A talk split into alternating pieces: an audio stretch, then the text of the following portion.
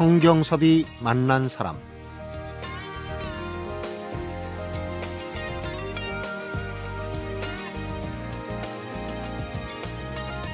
지난 일요일이었던가요? 세계 피겨 선수권 대회에서 우승한 김연아 선수가 인터뷰에서 이런 얘기를 하더라고요. 솔직히 긴장이 많이 됐지만 가벼운 마음으로 하려고 했다. 사실 극도의 긴장감을 극복하기까지 자신만이 아는 마음의 벽이 아마 넘기 힘든 산처럼 더 버티고 있었을 겁니다. 그래서 프로의 세계에서는 승부는 누가 불안감을 더 잘 다스리냐 이걸로 갈린다 얘기하는 분이 계신데 국내 스포츠 심리학이란 새 장을 연 분이기도 합니다.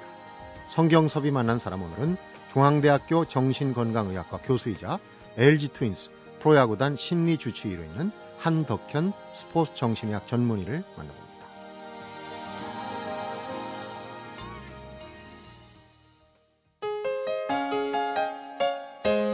한덕현 교수님 어서 오십시오. 네, 안녕하십니까. 반갑습니다. 반갑습니다. 어, 프로야구 시범 경기가 이미 시작이 됐어요. 네, 그렇습니다. 팬들이 아주 기대가 큰데 LG 트윈스 야구단의 심리 주치 보통 이제 뭐 운동하다가 다치면은 주치의들이 치료해 주는데 심리 주치의라는 게 있, 있습니까? 네, 그 각 구단에 이미 정형외과 쪽에 선수들이 부상당하고 했을 때 신체적으로 다쳤을 때그 음, 팀마다의 주치 시스템은 거의 다 갖추고 있는데 팀 닥터. 네, 그렇습니다. 근데 이쪽 심리 쪽은 LG 트윈스 쪽에서 네. 2010년부터 처음으로 이제 도입을 해서요. 그렇고. 지금 네 횟수로는 이제 4년째 접어들고 있습니다. 제가 조금 네, 어, 이상한 상상력이지 몰라도 LG 트윈스가 참 팬들도 많아요. 근데 네, 흩어진 구슬이라는 별명 있잖아요. 잘, 잘 꿰야 되는데 네, 네, 저력은 있는데 옛날에 MB 청룡 때부터 그래요. 네, 맞습니다. 아주 네. 독특한 뭐 네. 좀 나쁘게 하면 도깨비 팀이라고 그러는데 그래서 심리 주치의가 필요하지 않았나 저는 그렇게 생각을 해봤습니다. 뭐 많은 분들도 그렇게 생각하시는데 실제로 그 안에 들어가 보면 네, 그렇게 뭐 이렇게 흩어진 구슬이나 모래알처럼 그렇지는 않고요. 그 그렇겠죠. 안에 또 서울 팀의 가장 음. 인기 있는 구단으로서 또 여러 가지 선수들이 가지고 있는 부담감이라든지 네. 예, 또 우울한 감정이라든지 이런 것들이 많이 있어서 그렇지. 음, 제가 볼땐 다른 구단과 큰 차이점은 없는 것 같습니다. 그렇겠죠. 좋아하는 팬들이 기대를 많이 하는데 네, 네. 올해는 정말 그 심리 치료를 좀 많이 해가지고 그런데 선수들을 그러니까 이제 정기적으로 만나겠죠. 네. 주치의니까. 네, 네. 어, 그래서 그러니까 이제 선수들도 그렇고 감독이나 코칭 스텝도 다 네, 물론입니다. 어, 감독님이나 코치분들께서 어, 저를 허락을 하지 않으시면 제 음. 그 안에 들어갈 수도 없고요. 그러니까요. 선수들도 저하고 인터뷰를 할 수도 없고. 음. 그래서 감독님, 코치님들이 밀어주시는 분도 굉장히 많죠. 네. 네. 근데 이런 경우가 있을 수 있어요. 감독이 네. 선수의 심리를 좀 알고 싶은 때가 많잖아요. 그러면 네. 심리 주치 선생님한테 혹시 저 친구 오늘 상담했는데 뭐라 그럽니까? 이렇게 조금 유혹을 당할 수도 있을 것 같은데. 그래서 사실은 초반에 그러니까 스포츠 정신의학이 알려지기 전에는 그런 것들에 대해서 설명드리고 양해를 구하는데 굉장히 좀 어려운 점이 있었습니다. 네. 근데 지금은 오히려 그런 것들을 안 물어보고 저한테 음. 맡겨 주시는 것이 훨씬 더 나중에는 선수들 경기력 향상이나 음, 아, 자신들의 이야기를 털어놓는데 도움이 된다는 걸 지금은 뭐 지금 감독님 코치님은 10분 100분 이해하고 계시고요. 네. 그걸 정말 잘 지켜주시고 계십니다. 네. 이 스포츠라는 게 인생하고도 비슷한 것. 근데 이제 스포츠는 좀 인위적으로 어떤 그 강제 규정, 네. 그러니까 뭐 컴플렉스인데 인공 장벽이랄지 그 네. 룰을 까다롭게 해놓고 네, 네. 그걸 선수들이 넘는 걸 보면서 즐기는 거 아닙니까? 그런데. 예. 인생도 어떻게 보면 큰 틀에서 보면은 네. 여러 가지 장벽을 넘는 과정과 비슷한 게 있지 않을까 싶어요. 네, 맞습니다. 그래서 사실은 야구 저희가 중계를 보다 보면 정말 많은 해설자분들이 그 야구 다이아몬드는 인생의 축소판이라고 얘기를 하는데 음, 그 다이아몬드에서 뛰기 위한 선수들이 사전에 준비하고 경기하고 경기가 끝난 다음에 복귀하고 그런 과정들이 네. 우리가 인생을 살기 위해서 준비하고 정말 인생을 살고 인생 마지막에 인생을 정리하는 과정하고 음. 너무도 흡사합니다. 음, 그래서 이제 더 인기를 스포츠 야구 중계에서 가장 많이 나오는 게 인생하고 좀 비슷한 게 찬스 뒤에 위기 온다. 네, 그렇습니다. 위기 뒤에 찬스 네, 온다. 맞습니다. 그런 네. 얘기인데. 자, 원래는 소아청소년 정신과 전공의세요. 네, 근데 스포츠 심리학을 관심을 갖고 하게 된 무슨 계기가 있을 것 같아요. 혹시 경기 스포츠를 좀 좋아하십니까? 사실은 거꾸로입니다. 그러니까 스포츠 정신을 하기 위해서 소아청소년 음. 정신과를 했습니다. 아, 네. 목표는 네. 스포츠 심리학인데. 네, 네, 네. 어. 그 이번에 마음속에 괴물이 산다 책을 내셨어요. 참 재밌게 저도 읽었는데 뭐 공부 잘하는 분들이 항상 얘기할 때는 나 공부 안 하고 뭐 했다. 실제로 네. 농구를 굉장히 좋아하셔가지고 네, 네. 학업보다 더 즐겨서 항상 낙제점을 면했다 그렇게 얘기를 했어요. 사실입니까? 네, 네 맞습니다. 그래서 그 저희 과가 무슨 뭐 총장배 각 학과별로 이제 총장배가 있는데요. 네. 거기서 떨어지면은 저는 잠을 못 자는데 음. 제시 걸리고 뭐 낙제점 받고 그랬을 때는 잠 편히 잘 잤습니다. 그래도 의사면을 네, 따셨으니까 공부를 아마 막판에 굉장히 고생하셨을 거예요. 네, 마지막에 고생은 많이 했습니다. 네. 네. 스포츠 심리학을 하기 위해서 소아청소년 정신과를 했다. 네. 이제 일단 영어라도 배워보자 그러고 미국에 가셨다고 이제 본인은 얘기를 하셨어요. 근데 네. 거기서 대단한 분을 만난 걸로 알고 있습니다. 그 대단한 일 첫 번째는 대단한 책을 봤습니다. 책을 네, 대단한 책을 보고 어, 그 책이 저의 첫 번째 만남이었고요. 음. 두 번째는 그 스포츠 정신의학이라는 공부하고 있는 어, 학회원들을 이제 두 번째 만나는데 이제 그때가 의사 면허를 따고 난 다음에 그 군대에 공중보건이 활동을 할때 네. 그런 단체가 있다는 걸 알았고 세 번째는 이제 저한테 체계적인 스포츠 정신의학, 스포츠 심리학을 가르쳐 주신 렌 자이조스키 교수님을 음. 만나서 본격적으로 체계가 잡히기 시작한 것 같습니다. 네. 네. 뜻이 있는데 길이 있다고 네. 그렇게 그 스포츠 심리학을 하기 위해서 전공까지도 그렇게 선택했는데 그때 만났던 교수님의 문화의 그 이 동료들이나 이런 분들도 다 비슷한 입 그러니까 뭐 이 같은 네, 생각을 갖고 같은 부류입니다. 어. 네, 제그 렌 자이조프스키 교수님 같은 경우는 처음으로 스페인 월드컵 대표팀의 소위 말해서 심리 주치를 맡으셔서요. 네. 항상 월드컵에 가면 스페인이 항상 우승 후보지만 음. 2006년 전에는 8강에도 한번 제대로 올라가본 적이 없었거든요. 근데 그렇죠. 그때 심리 주치 선생님 맡아가지고 우승을 했거든요. 네. 그래서, 그래서 그 맞기 전까지 그 맞고 난 다음에 각종 파란만장한 경험에 대해서 저한테 정말 생생하게 많이 들려주셨어요. 음. 예. 그렇다면 이제 오늘 얘기 주제 중에 핵심적인 부분이 될 것 같은데 네. 그 팀이 그런 걸 극복할 수 있었던 핵심의 어떤 네. 키워드랄지 네. 그런 건 어떤 거였습니까? 미리 좀 기뜸을. 그 그것이 제가 지금 책에도 그렇고 제 마음속에도 그렇고 있던 일 제일 큰 목표인 정체성이 아닌가. 정체성. 네. 그러니까 선수들이 자기가 자신됨을 아는 게 1번이다. 음. 그 주제 파악부터 해 주는 게 1번이라고 항상 강조를 하셨거든요. 네. 먼저 주제를. 네. 내 자신을 알라고. 네, 네. 그러니까. 네, 그렇습니다. 그러면 실질적으로 심리 주치 를 하시면서 물론 이제 일반 임상에서도 네. 어, 심리 상담도 그러겠지만 네. 제일 먼저 그러면 물어보는 질문이 아마 그쪽 부분일 것 같, 그쪽 지점일 것 같으네요. 물어볼 때. 그래서 정체성. 인터뷰할 때도 음. 어, 선수를 처음 볼 때 이제 어떤 선수세요? 음, 누구누구는 어떤 선수분이십니까? 이렇게 물어보면 제일 먼저. 네, 그 굉장히 어려워하거든요. 굉장히 어려운 질문이잖아요. 그러니까요. 이 양반이 네. 나를 어떤 그 네. 관점에서 그런 질문을 하는지 참 답변하기 힘들어요. 네, 근데 어떤 질문을 하더 어떤 대답을 하더라도 음. 그 대답이 그렇게 나온 이유가 있거든요. 네. 네. 그래서 어떤 선수세요 하면 뭐 저는 홈런 잘 치는 선수인데요. 뭐 저는 A급 선수인데요. 저는 뭐 겉으로는 잘하는 것처럼 속으로 못하는 선수예요. 뭐 이렇게 각자가 원하는 정체성이 나오거든요. 음. 그리고 그게 부족한 게 지금 현실의 나다라는 것들을 사실은 먼저 정답부터 선수들이 얘기를 해주고요. 네. 그 정답이 왜 나오게 되어 있는지를 하나하나 따져가는 게 어떻게 보면 음. 저희 제가 상담할 때 많이 이용하는 방법이죠. 네. 네. 어, 우리 한 교수님은 일단 그 목표가 뚜렷했기 때문도 있지만 은 이제 이렇게 경력을 보면은 세계 3대 인명사전에도 오르고 무엇보다도 이제 이 정신의학 하는 젊은 그 학자들이 제일 영광으로 삼는 젊은 연구자상 우리 이제 해외 토표에도 자주 나오는데 그 네. 상도 받으시고 그랬어요. 네, 네. 그 자기가 좋아하는 일을 해야 되는 것 같아요. 네 맞습니다. 그건 정말 맞습니다. 예, 의과대학에서 제가 많이 힘들었던 것 중에 하나가 제가 하고 싶었던 과목은 하나인데 사실은 나머지 그 하나를 위해서 17개의 과목에 대해서 힘들어 해야 되거든요. 네. 예, 그런 부분이 저도 힘들었고 사실은 어, 20대를 지나는 많은 젊은 청년들도 그런 것들을 이제 힘들어하는 게 아닌가 그런 생각을 좀 해봅니다. 네. 예. 본인의 정체성에 대한 고민을 누구보다도 많이 했기 때문에 네. 그런 질문, 정체성에 대한 질문을 선수들한테 툭 던질 때 네. 거기서 나오는 답을 여러 가지 그 읽어낼 수 있는 네, 심리 맞습니다. 읽어낼 수 있는 네. 어, 우리가 알고 있는 선수 중에서 굉장히 유명한 선수는 어떤 선수한테 그런 질문을 던져보신 적 있습니까? 뭐 시, 실명으로 해도 될지 모르거든요. 실명이 안 되는 사실은.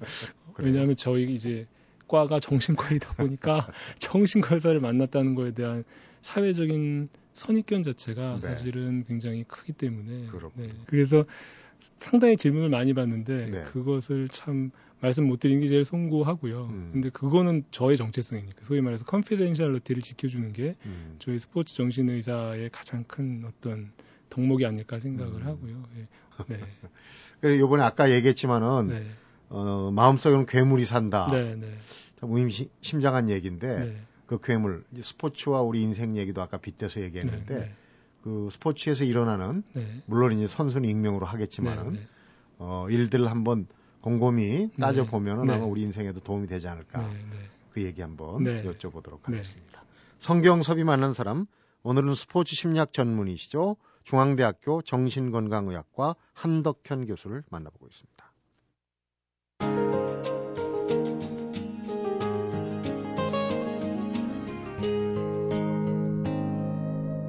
성경섭이 만난 사람. 스포츠 심리학의 제일 큰 현장은 아무래도 운동장이겠죠. 아, 그럼요. 네. 자주 그것도 운동 경기가 열리는 날은 주말인데 네. 가족들과의 갈등은 없으십니까? 있습니다. 그래서 항상 저희 가족들한테 미안하고 음. 저희 아이들 뭐 와이프한테 미안하죠. 예, 한창 이제 어디 가자 뭐 음. 하자 그러면 어 이번에는 뭐 주말에 잠실에서 경기가 있어. 무슨 뭐 어디에 경기가 있어 해서 좀 빠진 날들이 꽤 많아서 네. 항상 미안합니다. 같이 가면 되잖아요. 네, 아이들이 일단 좀 어리고요. 어려서. 예, 음. 그리고 저는 그쪽 선수 너가웃 그쪽으로 들어가고 음. 이 가족들은 저쪽 관중석으로 들어가기 때문에 음. 예. 우리 스포츠 팬들도 사실은 해설자들이 네. 어, 이제 투수 출신이거나 뭐 자기 포지션에 따라서 해설 맡은 사람들이 저 상황에서 저 선수는 어떤 심리일 거다 이런 거 읽어주면 참 재밌거든요. 네, 맞습니다. 근데 심리 네. 주치의께서는 네. 더가웃에서 혹은 네. 뭐 이렇게 가끔 뭐 스탠드에서 네, 보시기도 네, 하겠지만은 네, 어떻게 보고 어떻게 평가를 하십니까? 어떤 부분을 보고? 어, 두 가지로 하는데요. 첫 번째는 오늘 경기 때 이러이러한 장면이 나올 거고 음. 오늘 경기 때 이러이러한 상황이 나오니까 그때는 이렇게 이렇게 대처를 하자라고 미리 선수하고 얘기를 해 놓습니다. 그러면 그 상황들이 정말 벌어질 때 정말 좋은 결과 나올 때는 제일 기쁜데요. 네. 대표적인 게 이제 항상 삼진을 당하는 이제 홈런왕 선수가 있었어요. 예. 네, 근데 항상 이제 아웃코스 막 빠른 볼 들어오다가 음. 인코스로 똑 떨어지는 볼을 던지면 금방 헛스윙 해버리는 그런 음. 타자가 있는데 우리 그러면 떨어지는 공만 따로 기다렸다가 그것만 오히려 네가 약한 부분을 더 음. 세게 만들어 보자. 음. 그럼 다음부터는 투수가 그쪽으로 공을 안 던질 거 아니냐. 예를 들면 이제 그렇게 약속을 하고 음. 그 경기를 나갑니다. 근데 정말 그때 한 2연 타석 홈런 뭐 이렇게 아. 나와 버리면 뭐 제가 홈런 친 것 같죠, 음. 정말. 예, 예. 근데 이제 그렇게 되기까지 사실은 그 선수가 사실은 다른 타격 코치, 뭐 감독 이런 사람들이 아무리 이런 분들이 아무리 이야기를 해도 네. 실행을 안 하다가 저하고 얘기를 해서 실행하는 걸그 전에 충분히 이야기가 진행이 되고 음. 왜 그것을 해야 되는 랍보가 음. 소위 충분히 맺어졌을 때 이제 그런 것들을 진행을 하게 되죠. 네. 네. 그건 이제 그 선수는 뚝 떨어지는 볼이 오면은 아, 요건 내가 원래 못 치는 볼라고 네. 이제 지레 네, 네. 어떤 그 포기라고 네. 할까 이런 네. 거가 있었는데 심리 치료를 통해서 그 볼을 공략하게 됐거든요. 근데 이제 한 교수님의 지론에 따르면은 네. 우선 그러면 마음속에 사는 괴물들이라고 표현했는데 네, 네. 어떤 요소들입니까 그 괴물이? 일단 그 괴물이라고 하는 것은 그 앞에 수식어가 빠졌는데요. 네. 눈에 보이지 않는 괴물이죠. 음. 음, 그게 아무리 무서운 괴물이라도 눈에 보이기만 하면 그것을 잡는 방법을 어떻게 하든지 마련하거든요. 네. 선수들이 괴로워하는 건 내 마음 속에서 어떻게 생겼는지도 모르고 음. 언제 이것이 나타나서 쉬워지는지도 모르지만 가장 중요한 시기에 이게 하여튼 내 마음 속에서 요동을 치니까 음. 실체를 제대로 알 수 없으니까 그게 제일 힘든 건데 네. 그 괴물을 찾는 방법은 일단 그것이 어디에 사는지를 알아야 되는데 그 어디에 사는 곳이 결국 자기의 마음속이기 때문에 자기의 마음을 먼저 알아보고 자기의 마음을 알아보기 위해서 먼저 자기를 알아보는 게 음. 제일 중요합니다. 예. 내 안에 있다는 거죠. 네. 밖에서 자꾸 찾지 말고. 네, 네. 그러면은 우리가 실체를 그리기는 힘들지만은 어, 어떤 단어로 표현할 수는 있을 거 아닙니까? 주로 이제 그 운동 선수들이 자기 안에 갖고 있는 네. 주치의시니까 이제 네. 실체를 어렴풋이 짚어낼 네. 수 있잖아요. 네, 네, 어떤 것들입니까 주로? 일단은 목표를 현실적인 목표를 못 잡는 경우가 많이 음. 있고요. 네. 그두 번째는 어떤 주변의 압박 자체를 어, 반드시 해야 된다라는 강박관념으로 이렇게 계속 받아들여요. 그러니까 네. 너무 착한 거죠. 선수들이 자기 주관이 있고 그거를 조금 거절할 땐 거절하고 받아들일 수 있으면 받아들여야 되는데 그런 그 주변의 압박에 대한 적절한 거절을 못하는 것들. 음. 예. 그리고 자기 스스로가 자기를 너무 이렇게 발전만 시키려고 그러고요. 자기한테 네. 여유를 잘 제공을 안 하려고 해요. 음. 예. 근데 그 여유를 제공해도 될 만한 상황에서도 계속 또 발전만 해야 된다라는 어떤 그 생각에 자꾸 빠지게 돼서 자기를 이렇게 예, 쪼은다 그러죠. 예, 쪼이는 과정으로 가게 되는 네. 거죠. 예. 우리 일반의 스포츠와 인생을 비교했지만은 스포츠 선수들의 경기에 임하는 네. 상황에 임하는 것 그 상황에서도 보면은 뭐 불안이나 컴플렉스, 우울증, 공포증, 강박증 이런 게다 네. 있다고 그러셨어요. 네, 맞습니다. 컴플렉스 같은 거는 사실은 우리가 예술가나 철학가들이 컴플렉스 때문에 네. 큰 업적을 쌓는 경우 있지 네, 맞습니다. 네, 네. 그 실제로 책에서도 네. 컴플렉스가 나를 창조한다 이렇게 표현하셨는데 네, 맞습니다. 네. 스포츠 같은 경우도 그런 게 적용이 되겠죠. 네, 맞습니다. 그 실제로 저희가 지금 가장 인기 있는 선수들을 보면 다 하나 두 개의 컴플렉스를 가지고 있습니다. 네. 대표적인 게 지금 기아 타이거즈 선동열 감독님도 음. 슬라이더라는 공을 그렇게 잘 던지는데 사실은 커브를 던질 수 없는 컴플렉스를 가지고 계셨기 때문에 슬라이더라는 공을 개발하신 거거든요. 네. 손가락이 길어야 공을 감아서 잘 던지는데 음. 손가락이 짧으세요. 그러니까 그 오히려 슬라이더라는 공으로 변형을 시켜서 공을 음. 싹 감아서 던지는 게 밀어서 던지는 쪽으로 개발시켰는데 그런 선수들이 정말 많습니다. 그러니까 어. 땡겨 쳐야 되는데 땡겨 칠 만한 배트 스피드가 안 나오기 때문에 오히려 밀어치는 쪽으로 가기 때문에 그 친구가 뭐 타격왕을 차지하고 이런 선수들도 음. 있거든요. 네. 예. 땡겨치고 밀어치고 스프레이 히터라고 그러죠. 네. 그렇게 되면 얼마나 좋겠습니까만은 네, 다 되는 건 아니고. 네. 선동열 감독 얘기가 나왔으니까 그런 것도 있어 예전에 네. 선동열 감독의 구위가 한창 셀때 네. 선동열 투수가 선발로 나왔다 그러면 상대 타자들이 아 오늘은 공 치는 날이다. 네. 공을 때리는 게 아니라 못 친다는 얘기죠. 그것도 일종의 그 컴플렉스예요, 그죠? 선동열 그 나오면 난못 친다. 그 컴플렉스를 극복한 지금 코치님 중에 한 분이 저한테 굉장히 재밌는 얘기 해주는데요. 그래요? 자기는 선동열 감독이 나올 때 제일 편했다고 그리고 음. 그러시더라고요. 그리고 그 코치분이 어, 선동열 감독님의 공을 잘 친 몇 대 선수 중에 들어가시거든요. 아하. 그래서 왜 그러시냐 그랬더니 선동열 투수의 공은 어차피 못 치기 때문에 아홉 명 중에 여덟 명이 다 못 치고 나가 그 중에 하나 못 쳐 상관없기 때문에 그 마음으로 가지고 나치니까 예 오히려 평균 타자 강타자들이 잘 치는 타율보다 자기 타율이 더 높았다 그러시더라고요. 네. 예. 그런 컴플렉스를 극복하지 못한 최악의 사례를 예시를 하셨어요. 네. 농구에서 네. 23년 패? 네, 네. 동양 오리온스. 네, 그건 뭐 기록에 나오는 네, 거니까. 네. 그때가 한 20년 전인가요? 아니요, 한 10몇 년 전. 10몇 년 전. 그런데 예. 어떻게 20몇 연패까지 갈 수가 있는 건지 그게 네. 스포츠 심리학적으로도 네. 분석이 가능합니다. 그러니까 그게 결국은 어, 너무 과일반화 시킨 거거든요. 음, 그러니까 어제 경기와 오늘 경기하고 다른 점은 분명히 있고요. 오늘 경기와 내일, 내일 경기가 분명히 다른 점이 있고 음. 선수의 컨디션도 다르고 구성도 다른다고 했는데 어제 경기 초반부에 벌써 5점 차이가 났기 때문에 졌기 때문에 오늘 경기에도 벌써 5점 차이가 나면 오늘도 또 진 거다 이렇게 자동사고로 계속 몰고 간 거죠. 음. 근데 어저께 오늘의 다른 점을 분석을 하고 미리 마음에 두고 오늘은 이겨야 되는 이유에 대한 논리적인 이유가 있었으면 그렇게까지 이제 속절없이 지지는 않았을 텐데 계속 그런 어떤 자동사고 오류 속에 이제 선수들이 빠지게 된 거죠. 음. 네. 그런 걸 이제 용어로 네. 그 법칙을 만든 사람이 이름이 네, 네. 폰 도마로스인가요? 아, 폰 도마로스 법칙은 그건 이제 정신분열병 환자한테서 일어나는 네. 비논리적인 아리스토텔리안 법칙에 반대되는. 아, 그건 이제 네. 원용 해석을 네, 설명을 하신 거군요. 네, 네, 그러니까 어 아까 선동열 투수 얘기도 적용할 수 있을 것 같아요. 어제 선동열 나와서 내가 못 쳤으니까 오늘도 선동열 나왔다. 오늘도 못 친다. 네, 그렇습니다. 아. 그러니까 이제 그런 걸 극복하는 그 반대 현상을 또 아리스토텔리안 법칙. 네, 아주 논리적으로 자기에 대한 의견을 3단 문법으로 가는 거죠. 네. 음, 그 잘하는 선수들 보면은 네. 골프 좋아하시는 분들이 특히 네. 이제 그 선수들도 있지만 일반적으로도 어, 경기를 많이 하지 않습니까? 네, 규칙도 네. 까다롭고 네, 그 샷을 치기 전에 루틴이라는 걸 많이 하잖아요. 독특한 버릇 같은 거. 이제 루틴과 어, 징크스. 네, 맞습니다. 그걸 이제 비교를 하셨어요. 참 재밌던데. 네, 네. 징크스는 결국은 수행 능력 실패, performance failure를 자꾸 조장을 하게 돼요. 음. 그리고 루틴 같은 것들은 수행력의 향상을 도모하게 되는 음. 그, 결국 비슷한 것들을 시키지만 결과는 달라지기 때문에 네.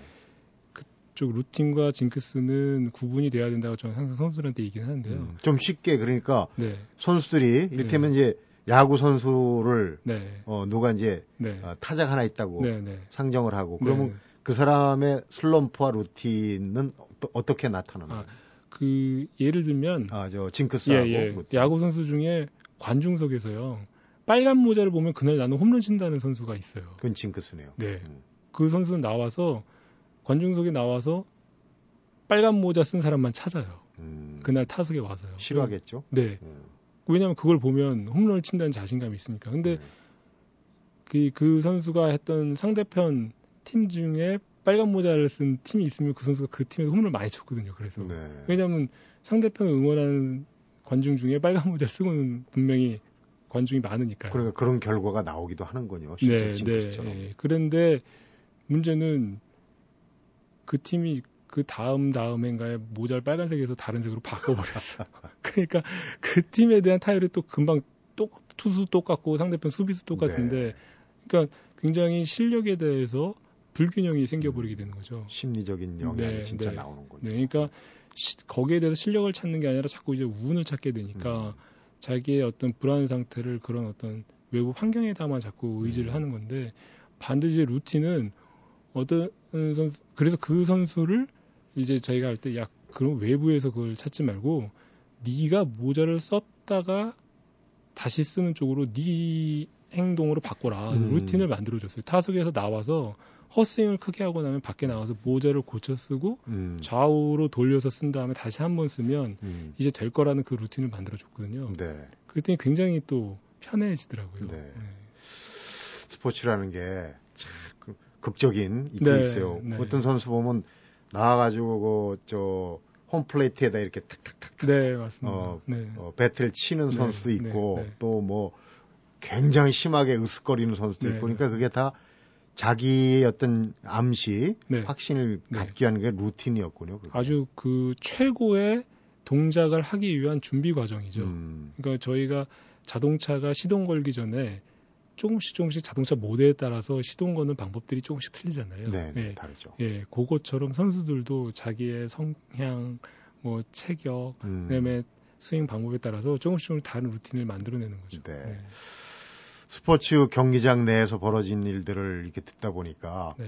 스포츠 심리학적으로 보니까 참 우리 살아가는 인생하고 너무 닮아 있고 축약돼 있는 것 같아요. 그러면 네, 이제. 그런 상황들에서 네.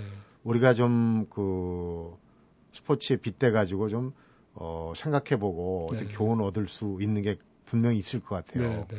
잠시 그 얘기 좀좀 네, 해주시기 바랍니다. 성경섭이 만난 사람 오늘은 불안과 컴플렉스에서 탈출하는 자신감의 심리학을 이야기하는 스포츠 정신의학 전문이시죠. 중앙대학교 한덕현 교수를 만나보고 있습니다.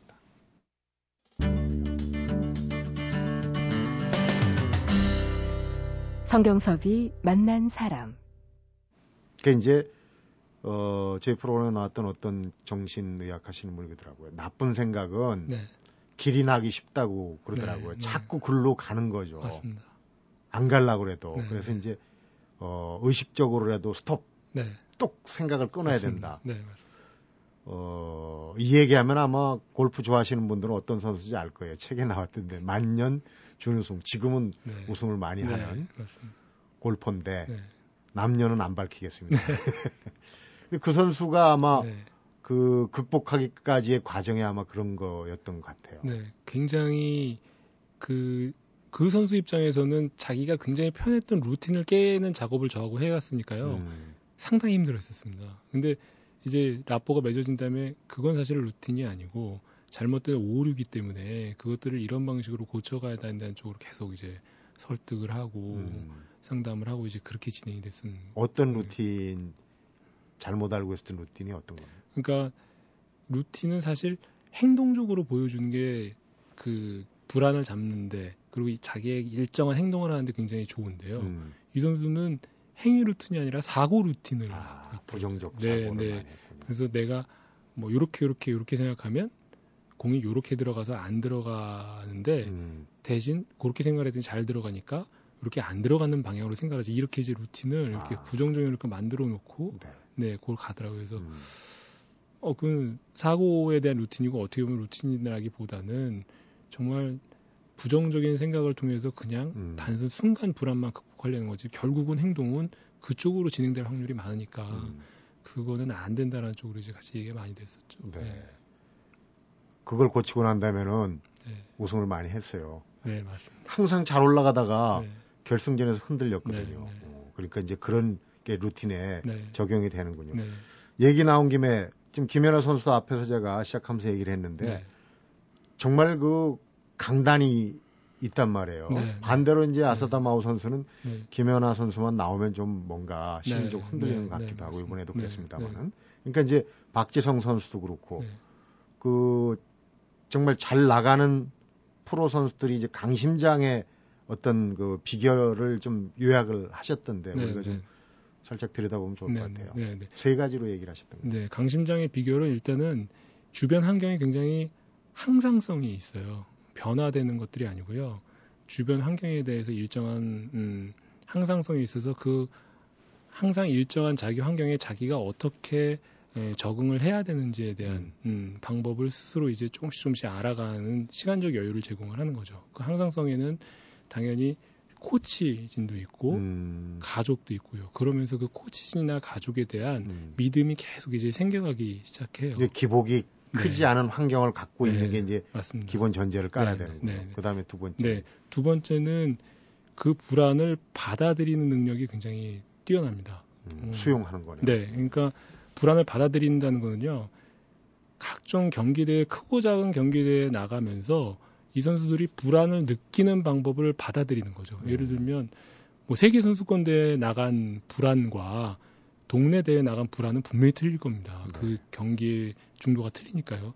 그러면 경, 아, 세계 대회 나가니까 예를 들면 10만큼 떨리고 음. 동네 대회 나가니까 1만큼 떨린다. 그리고 이거는 뭐 뭐 국내 대회니까 5만큼 떨자 해서 음. 이렇게 떨리는 거에 대한 수치를 자기가 만들어 놓고요. 네. 거기에 대한 그 느낌에 대한 것들을 평소에 알아놓아서 음. 사실은 이미 경기가 시작되기 전에 어, 이번 2013년 세계선수권 대회도 아마도 그랬을 겁니다. 그러니까 아, 이번 세계선수권은 내가 복귀하는 거고 세계선수권이니까 아마 한 떨림으로 따지면 10점 만점에 9점, 10점만큼 떨릴 거야라는 걸 인정하고 네. 예, 나가한 거고요. 음. 세 번째는 그렇게 떨리고 나니까 그 떨림에 대한 준비를 하는 거죠. 음. 음, 그래서 만약에 이게 가벼운 경기였으면 정말 더 고난도의 에, 연기를 했을 텐데 음. 그 세계 선수권이니까 자기가 잘할 수 있는 것들에 대한 것들 준비를 해서 그거를 이제 발휘를 하는 거죠. 본인도 네. 네. 그 프리에서 나온 점수 깜짝 놀랐다. 네, 네, 네, 그러니까 그런 불안감을 잘 관리한 네. 거네요. 네, 맞습니다. 어, 마무리하기 전에 이제 그 청소년, 네. 소아 청소년 정신과 게임에 관련된 연구도 많이 하셨어요. 네, 네. 어, 셧다운제, 셧다운제 해가지고 이제 게임 중독을 막기 위해서 시간을 제한하고 그러는데 그게 별로 효과가 없다. 네. 그러면서 어, 이건 이렇게 봐야 된다는 얘기를 네. 어디 인터뷰에서 하신 걸 네, 봤어요. 네, 나오신 김에 혹시 집에 그 게임 중독을 걱정할 아이들 뭐 주변에서 얘기는 많이 네, 들었겠지만 네, 네, 네, 전문가가 나오셨으니까 네, 한 말씀 해주시죠. 그 게임 문제 있는 아이들한테 게임에 문제가 있다고 얘기하면 절대 관리가 안 됩니다. 음. 무슨 소리냐면 그 아이들이 게임에 접근하게 되어 있는 그 아이의 문제에 대해서 봐주시는 게, 음. 예, 그 아이들도 그렇고 부모님도 그렇고 근본적인 원인을 찾아낼 수가 있는 거거든요. 예를 들면, 저 외래 왔을 때 그 어머니한테 그러면, 뭐, 예를 들면 홍길동이를, 어, 게임을 많이 하는 홍길동이한테 게임을 빼버리면, 음. 그럼 얘가 어머니가 원하는 공부를 하느냐 그렇지는 않거든요. 네. 예. 그러니까 얘가 어, 자기의 일상생활을 못 하고 게임으로 가게 된 근본적인 원인부터 따져봐야 되는 게 그리고 그 아이한테 물어봤을 때 야 너가 정말 게임이 재밌어서 하루에 16시간, 18시간 이렇게 게임을 하니라고 물어보면 음. 정말 많은 아이들이 정말 게임이 재밌어서 하는 거는 한 2시간이고요. 네. 나머지 시간은 할 게 없으니까 그냥 거기 매달려 있으라고 하는 아이들이 굉장히 많습니다. 환경 탓도 있는 거네요. 네, 네. 그래서 그 아이에 대한 관심, 주변 환경, 그리고 그게 애인의 그 아이 개인의 요소, 이 요소까지도 다양한 요소까지도 음. 봐주셔야 아이도 그렇고 부모님도 그렇고 게임의 문제를 해결할 수 있을 것 같습니다. 네. 네. 마음속에 괴물이 산다. 그러니까 보이지 않는 괴물이라고 표현하셨어요. 네. 그렇기 때문에 더 공포스럽고 네. 네. 걱정이 되는. 아마 이 게임 중 독을 걱정하는 아이의 마음속에도 네. 뭔가 맞습니다. 극복해야 할 여러 요소에 맞습니다. 괴물이 있지 않은가. 네. 아직 어리니까 본인이 못 찾아내는 거는 네. 보호자가 찾아줘야 되겠죠. 네, 맞습니다. 그런 부분에 네. 우리 마음속 괴물들을 한번 잘 찾아봐야 되겠다는 네. 그런 생각을 갖게 되는군요. 오늘 스포츠와 인생의 비교 재밌게 잘 들었습니다. 고맙습니다. 감사합니다. 성경섭이 만난 사람 오늘은 마음속에는 괴물이 산다 스포츠 심리학 저서를 펴낸 중앙대학교 정신건강의학과의 한덕현 교수를 만나봤습니다.